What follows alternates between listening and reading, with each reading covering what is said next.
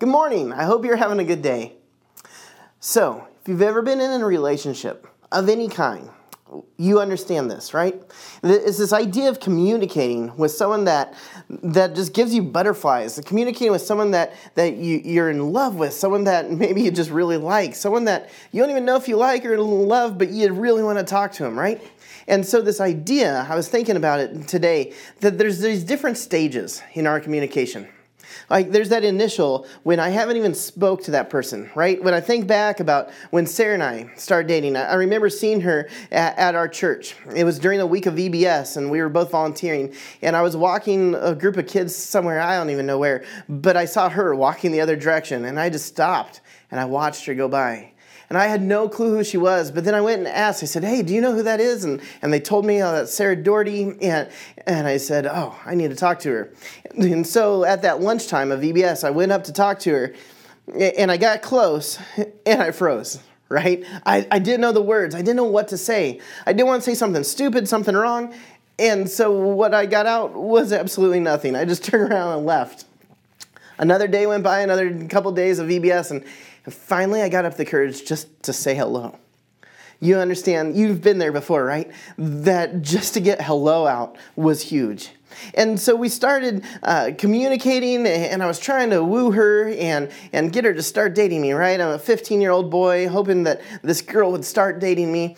And so I was telling her, all, trying to tell her these smooth things, trying to say these nice things, and it probably just came out as blubber right? I didn't know what I was saying. I, I would, didn't feel comfortable around her. I was scared. I was nervous. I was sweaty. It was, you understand, it was scary, right? And so this communication, this is how our, our dating began, is we would call on the phone and I didn't know what to say, and we'd just have moments of silence, but it was an awkward silence. It was a I don't know what to say silence. And, and as we started dating and and we had these phone calls on the, uh, the these awkward phone calls and then it transitions to we became more and more comfortable. Started being able to talk more freely. It was still reserved and, and maybe shallow but but i was comfortable talking around her right? Then fast forward and, and, and we're engaged and, and our conversations are now much deeper. It's about big things in life. It's about how many kids do you want to have and, and where would you want to live and what do you want to do and, and all these things that now we're talking about our dreams and big things. It's still not maybe intimate, sharing my feelings, sharing sharing my heart and soul, but but it's more important things. Fast forward, we're we're married, and it's crazy that the day you get married, you, you think you're in love. And, and I've realized every day since then, I'm even more in love with Sarah. And so every day since then, our conversations have grown deeper. I've gotten to a point uh, shortly after our marriage, but I was at a point where I could share deep things. I could share my feelings. I'm at a point now where I can go to her and, and share anything right? I can go to her when I'm excited. She's the first one I want to tell. I'll send her a text. I got to give me a call when you're free. Uh, when I'm when I'm heartbroken, I come to her and and sometimes I just cry, cry in her shoulder. When there's a death of a someone at our church or, or something that just breaks my soul. And I'm able to communicate with her. You see these marriages and, and these marriages where the, the couple is elderly and, and you see them in an old folks home and, and one of the spouses is, is on their deathbed and the other is sitting there and they just sit there eight, ten hours hardly say anything, but they hold hands. It's almost as if they can communicate without saying words. Right? If you've ever been around someone long enough that you can communicate and they start to finish each other's sentences because you're so in tune. I don't know if you've experienced that. I hope many of you have. If you haven't, I hope and pray that you do someday because it's an amazing thing to see the metamorphosis of this communication grow. And that's what we're talking about today this communication with God to see it grow. And this communication is called prayer. I'm here in the prayer room. We have a prayer room at our church that is adjacent to the to the auditorium where the worship band is. And, and they finished playing, and, and I'm over here in the prayer room. And I love it because this is an, a room that is dedicated to prayer. It's a room that we have someone every Sunday morning praying for the service, praying for you, praying for a list, a, a wall of prayer requests that have been laid out just praying, communicating with God. And so I talk about this communication with, with, a, with a spouse, with someone that you like, uh, because it's very similar to our prayer walk. I don't know where you're at in your walk with prayer, but just like in that relationship, wherever Sarah and I were at was okay to be in that spot. Wherever you're at in your prayer walk is okay. Maybe you're at the awkward beginning stage where you go to pray and you don't know what to say. Maybe you're worried you're going to say the wrong thing or sound silly. I, I don't know. Maybe you're at the stage where you're sharing your intimate details. When there's something exciting, when there's something painful, your first step is to go to God and pray and share. Maybe you're at a place where, where things are just so real and so raw that you don't have the words, but you're just spending time in the presence of the Lord. And the Holy Spirit is speaking for you.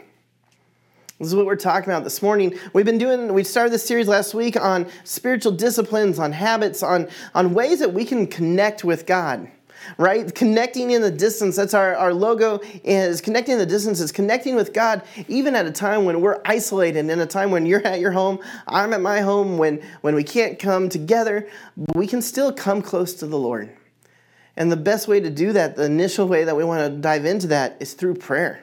So that's what we're going to look at this morning is prayer. And, I love that prayer is something you learn, right? It's not something I don't think that we are intrinsically know how to do. It's something that you have to practice. It's something you have to learn.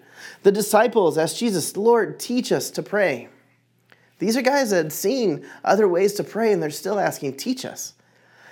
And what I like about the idea that you have to, that you get to learn prayer is it gives us freedom freedom to practice, freedom to experiment, freedom to, to struggle, freedom. There's no right way, there's no wrong way. It's, it's learning how I'm going to communicate with my Savior. Learning how to, you can communicate with your Father. It's something that you practice and you, you work through. So if you have your Bibles this morning, go ahead and open it to, to Luke chapter 11. We're also going to have it up on, on the screen, uh, bring it up on your app, whatever that looks like. But we're going to be in two locations in the Bible, both in, chap- in the book of Luke. Uh, Luke was uh, written for an audience to, to tell them about Jesus Christ. It's one of the Gospels, one of the four Gospels, telling about his life here on earth. And it tells this story that Jesus is teaching on prayer. It says, one day, uh, chapter 11, one day Jesus was praying in a certain place. When he finished, one of his disciples said to him, Lord, teach us to pray, just as John taught his disciples. And then you have this passage that many of us know. Maybe you can recite it, even if you weren't raised in church, even if you're not Christian. Maybe you've come across this before. Uh, it says, When you pray, say, Father, hallowed be your name. Your kingdom come. Give us each day our daily bread. Forgive us our sins, for we also forgive everyone who sins against us and lead us not into temptations. This is often called the Lord's Prayer, and, and you can read many books on this passage. We've even done a sermon series here on this very passage. But I wanted to look past that passage when Jesus is telling us about how to pray. He gives us this example, and then continue to read with me. Verse 5 Then he said to them, Suppose one of you has a friend, and he goes to him at midnight and says, Friend, lend me three loaves of bread because a friend of mine on a journey has come to me, and I have nothing set before him. Then the one inside answers, Don't bother me. The door is already locked, and my children are with me in bed. I can't get up and give you anything. I tell you, though, I tell you, though he will not get up and give him bread because of it is his friend, yet because of the man's boldness, he will get up and give him as much as he needs. So I say to you, ask, and it will be given to you. Seek, and you will knock, you will find. Knock, and the door will be open to you. For everyone who asks receives, he who asks finds, and to him who knocks, the door will be open. So Jesus follows his example of prayer with this illustration. And I love this illustration because it's teaching us that, like that, that man that needs food in the middle of the night, this is what Jesus is saying come to the Lord in prayer in such a manner. And it's saying that the man, the, the man inside the house, he's already put his kids to bed, he's already locked up everything, and, and there's no logical reason that he would go get him food, but he does. Not just because of the friendship, but because of the boldness. because of his willingness to come in the middle of the night. See, come into someone's house in the middle of the night at any time in culture is not polite, right? If I came and knocked on your house at one in the morning banging for a loaf of bread, you'd tell me, get out of here and head down to the grocery store. Same thing.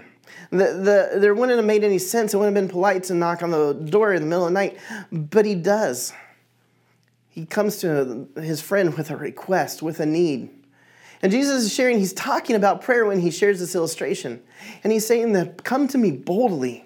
Come to me with what you what is pressing. Come to me with your needs. Come to me with what's pressing on your heart, with any whatever is going on at this moment. Come to me. Let me know. Because it's like this prayer that, that whatever time that is, that you would be able to come and share your immediate need. Share something that you have on your heart and come before the Lord. And then I love it says, whoever seeks, whoever knocks, the door will be open. That's you and me. The door will be open for us if we come to him. And it says that he'll give you whatever you want, but but also I think it's important to note, right? This this isn't an idea that we look at this prayer and oh, if we pray, then then we can have wealth, and if we pray, we can have a new boat, and if we pray, I'll get that job, and if we pray, I'll get an A on the test, and if you pray um, that I'm gonna get a relationship with that person, and, and that if you just pray, I can have whatever I want. This isn't a message on prosperity, and this isn't a message on getting things from God. See, it ends. Eh, the passage continues on. Verse 11 Which of your fathers, if your son asks for a fish, will give him a snake instead? Or if he asks for an egg, will give him a scorpion? If you then, though you are evil, know how to give good gifts to your children, I love that. Even though we're fallen, we would still give our kids the good things, right? How much more will your Father in heaven give the Holy Spirit to those who ask him. He concludes his teaching on prayer, saying that the Father, you can ask for whatever, but the Father knows what you need the Holy Spirit. The Holy Spirit will, will help us and, and meet many of those things that we think we need. The Holy Spirit will give us wisdom. The Holy Spirit will give us guidance. The Holy Spirit will give us comfort, will give us counsel. The Holy Spirit will remind us of our salvation, remind us of our forgiveness. The Holy Spirit will point us towards God's mercy. See, we often pray for something to change, right? I don't know about you, but I do. Lord, change the situation, change this health, change what I'm facing, change, change, change. And I read something this week. It said to pray is to change. Prayer is central avenue God uses to transform us. God does change things through prayer, but it's changing us. What if, just step back for a second, what if your prayers weren't, God, change this, God, give us this, God, change this, but Lord, change me. Change me to be content where I'm at. Change me to have a heart for yours. Change me to see why is this going on. Change me to see where I could be glorifying you in this current situation. Change. Uh, I, I, was shared with this piece of, I was told this piece of advice that sometimes you don't feel like praying. Right? I'm not, I'm not naive. Prayer is hard. Sometimes it seems hollow. Sometimes it seems cold. Sometimes it seems boring. Sometimes it seems amazing. Sometimes it seems like you are experiencing God's presence. Sometimes it draws you to excitement or tears. Prayer is such a, a vast thing. But I want to encourage you don't just wait till you feel like praying to pray. You see, if we just did it when we felt like praying, then we don't always pray at the right times. Sometimes we need to pray all the time. Right? It's kind of like uh, when you're practicing piano or working out. Uh, Sarah and I, this past week, have been trying to work out to shave off some of these COVID pounds, and I, uh, our alarm's gone off. I have not felt like exercising, I guarantee you. But we've got up and done it anyways. And by the end of the exercising, I actually enjoyed it. By the end, I'm actually, throughout the day, I'm thinking, I look forward to tomorrow morning. Now, I tell you, tomorrow morning, I am not going to want to do it again. But if I do something not just based on my feelings, but based on what I know I need to do, it'll help. We need to pray. We need to communicate with the Lord. How often do you spend time spending time with God? How often do you spend time listening to Him? sharing your heart. Being in that relationship that's so intimate, you're sharing your details. Maybe even being in that relationship that you don't have to talk, but you could just sit in peace and listen. As we were talking, as we were looking at prayer, I, I got to thinking about there's so many prayers in the Bibles, but I got to thinking about how people talked to Jesus, right? That's essentially what prayer is, is us talking to Jesus, us talking to the Lord, us talking to God, us talking to the Holy Spirit, is this prayer. And so how did people address Jesus? How did they come to him? Maybe uh, how do you and I come to him at times of need? And, and I was drawn to the passage and there's many like this one, but it's in Luke chapter 18. Flip over a couple pages to Luke 18, and we pick up in verse 35. It says there's this blind beggar, and he, he wanting to receive sight. And it says, as Jesus approached Jericho, a blind man was sitting on the roadside begging. When he heard the crowd going by, he asked what was happening. They told him, Jesus of Nazareth is passing by. He called out, Jesus, son of David, have mercy on me. Those who led the way rebuked him and told him to be quiet. But he shouted all the more, Son of David, have mercy on me. Jesus stopped and ordered the man to be brought to him. When he came near, Jesus asked him, What do you want me to do for you? Lord, I want to see, he replied. Jesus said to him, Receive your sight. Your faith has healed you. Immediately he received his sight and followed Jesus, praising God. When all the people saw it, they also praised God. I like this passage because we get to see here's this blind man and he hears that Jesus is coming, and his first reaction is to cry out, Jesus, son of David, have mercy on me. Have mercy on me. He's calling out to Jesus for a relationship, for a connection. He didn't just cry out, Jesus, restore my sight. He's crying out for Jesus to have mercy. Perhaps, if I can be so bold, for Jesus to have love for Jesus to have care, for Jesus to share, bless him with forgiveness, for Jesus to have mercy, for Jesus to give salvation. Lord Jesus, have mercy on me. And then Jesus says, What else do you want? What else do you, what are you asking from me? And he says, May I receive sight? And Jesus meets that need as well. Growing up, I was kind of taught to um, that it was almost wrong for me to pray for myself.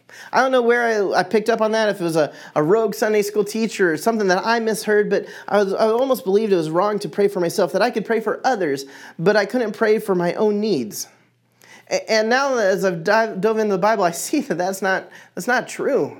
There's many examples throughout the Old Testament and New Testament, people praying for, for their own needs. Even Jesus praying at the garden uh, on his last night is praying for, for, his own needs, right? And so this idea that you shouldn't pray for yourself, and I think it came from this idea that I shouldn't be praying for things for me, like I shouldn't pray for money, uh, or that I could get taller or skinnier, or that I would get a green light, or get a good parking spot, or, or that when I got a box of munchkins at Dunkin' Donuts, that there'd be a few extras in there, right? even though I'm pretty sure I've said a prayer about all those things in the past. That's not what we're supposed to be praying for. Go back to that verse uh, from chapter 11, verse 13, praying for the Holy Spirit to come upon me. For those that ask, those that have a relationship with God, pray for the Holy Spirit that at times when I need wisdom, the Spirit would be there. That at times when I need comfort, the Spirit would hold me. That times when I need counsel, the Spirit would bring counsel through, through speaking to me through the Scripture, through all these things. That the Spirit would speak. That the Spirit would remind me that I would be praying for, for, for, for forgiveness, praying a thanksgiving of my salvation, praying, Lord, Jesus, Son of God have mercy on me. There's a story, uh, an old story called Way of the Pilgrim. And it's about a 19th century young man. He's in his mid 20s and he's already lost his wife. He's crippled in his arms and, and he's trying to find the meaning of life. And, and he was reading First Thessalonians, and ta- Paul talks about prayer without ceasing. And he's struggling to understand how could one person do that? And so he goes on a pilgrimage on, in his homeland on Russia, in Russia, and he goes on a pilgrimage and he goes from priest to priest, uh, from abbot to abbot, from monk to monk, trying to find direction on how you could pray without ceasing. And no one is able to give him a real answer until he comes across a hermit that lives in a forest. And this hermit uh, tells him, I, I have the secret for you. And he takes him back and he gives him this ancient book from the Desert Fathers. And he says, Read this and come back and see me in a couple days. And so he comes back and sees him, and this book from the Desert Fathers tells about the Jesus prayer. It's a prayer that the people have been saying for uh, 1700 years now. It's a prayer that is very repetitive and short, but focusing. It's, it's simply, Jesus, Lord Jesus, Son of God, have mercy on me. Sometimes you see it and it says, Have mercy on me, a sinner. But either way, the young man comes to him and says, ah, That was a, a powerful prayer, but how does that pray without ceasing? And the hermit says, Go and repeat this 3,000 times a day. And the young man thinks that's crazy, but he's willing to try anything. So he leaves and he goes and he practices 3,000 times a day. And he comes back in two days after he's done it both days and he says, You know what? At first it was hard, but, but I actually kind of got into a habit. I got in, into the way of doing this. And it was kind of neat. The hermit tells him, Then go and repeat this 6,000 times a day. Young man seems overwhelmed and he leaves and, and it takes him 10 days before he can do it routinely 6000 times in a day. He's praying lord jesus son of god have mercy on me lord jesus son of god have mercy on me lord jesus son of god have mercy on me and he comes back and he tells the hermit he says you know what it took a long most of my day but it almost seems weird, strange the times i'm not saying it now the times i'm not saying it i'm thinking about saying it and the hermit says, Then you're almost there. Go and repeat it 12,000 times a day. He says, You're going to have to get up early, you're going to have to stay up late. But see if you can do this 12,000 times in a day. So the young man goes and he says it over and over, over and over, 12,000 times a day. And so this is all recorded in this book that afterwards he comes back and, and he has this relationship for a long time with the hermit and he re, has repeated this 12,000 times a day and eventually the, his mentor passes on, passes away and, and this young pilgrim ages and people are starting to come to him to get advice on how to pray without ceasing. And he shares how his heart was changed. That his heart, which was broken from the loss of his wife, is now focused on Lord Jesus, Son of God. That his heart that was bitter because of his crippled arms is now focused on Lord, have mercy on me, on his salvation, on forgiveness, on the amazing things that God has given us. It's a pretty powerful prayer. It's very simple, but it's pretty powerful. And so, with this series, we are hoping to have a little activity that we could do each week. Uh, last week, you know, Elliot talked about the hand open prayer and, and bringing something in. And, and this week, I want to encourage you and challenge you, each of us to do the Jesus prayer. To be able to say, Lord Jesus, Son of God, have mercy on me. Uh, one way to do it is with your breath, right? When you're breathing in, you would breathe in and say, Lord Jesus, Son of God and as you breathe out, have mercy on me. So, right where you're at, I want you to get comfortable. If you're not comfortable, get comfortable. If you're a little too comfortable, if you're just lying out, sit up for a second and do this with me. With your breath in and your breath out, say this prayer. No matter what age you are, if you're a child, if you're elderly, whatever it is, together at this moment, let's do this prayer together. We'll just do it three times here initially, but Let's do it together. So, with your breath in, Lord Jesus, Son of God, and with the breath out, have mercy on me, a, a sinner. Lord Jesus, Son of God, have mercy on me. Lord Jesus, Son of God, have mercy on me. Lord Jesus, Son of God, have mercy on me. It might seem silly, and some of you might be pulled away thinking that this is an, a, an old Catholic ritual. It's not. This is straight scriptural. There's numerous times as diving in, like this same phrase is what people were crying out to Jesus when they would see him. The Canaanite woman in Matthew 15, the, the desperate father in Matthew 17, two blind men in Matthew 20, the 10 lepers that we talked about at Easter in Luke 17. Their initial comment when they see Jesus is, Lord Jesus, have mercy on me. And so this prayer, so this week I've been trying to do it. I've been doing it throughout the week, and, and actually I got two rubber bands. Uh, one because I can do a neat little magic trick.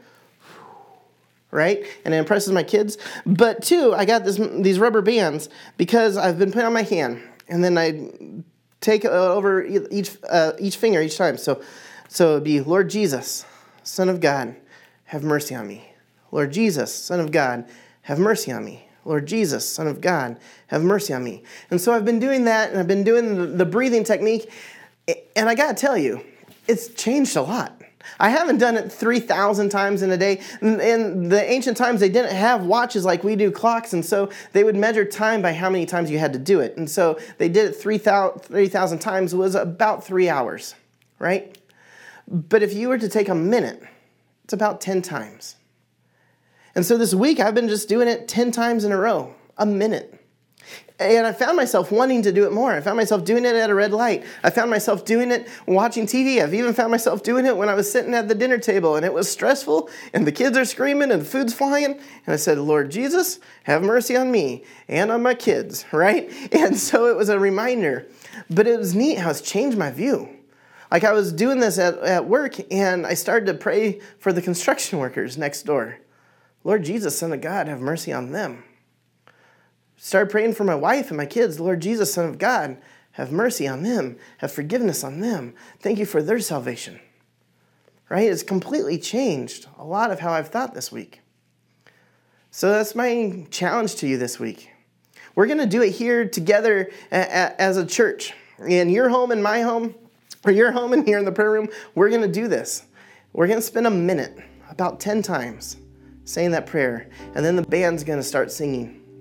And so I want to encourage you to, to breathe this in and breathe this out. And then maybe if this is meaningful to you, grab a rubber band and do it throughout the week.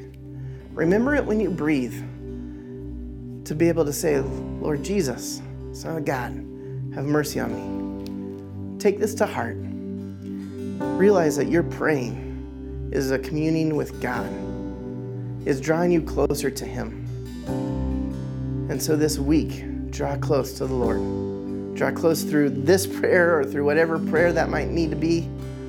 Draw close to the Lord in this discipline. So, right now, if you will, with me, normally I would close in a prayer. Right now, we are all going to close in a prayer.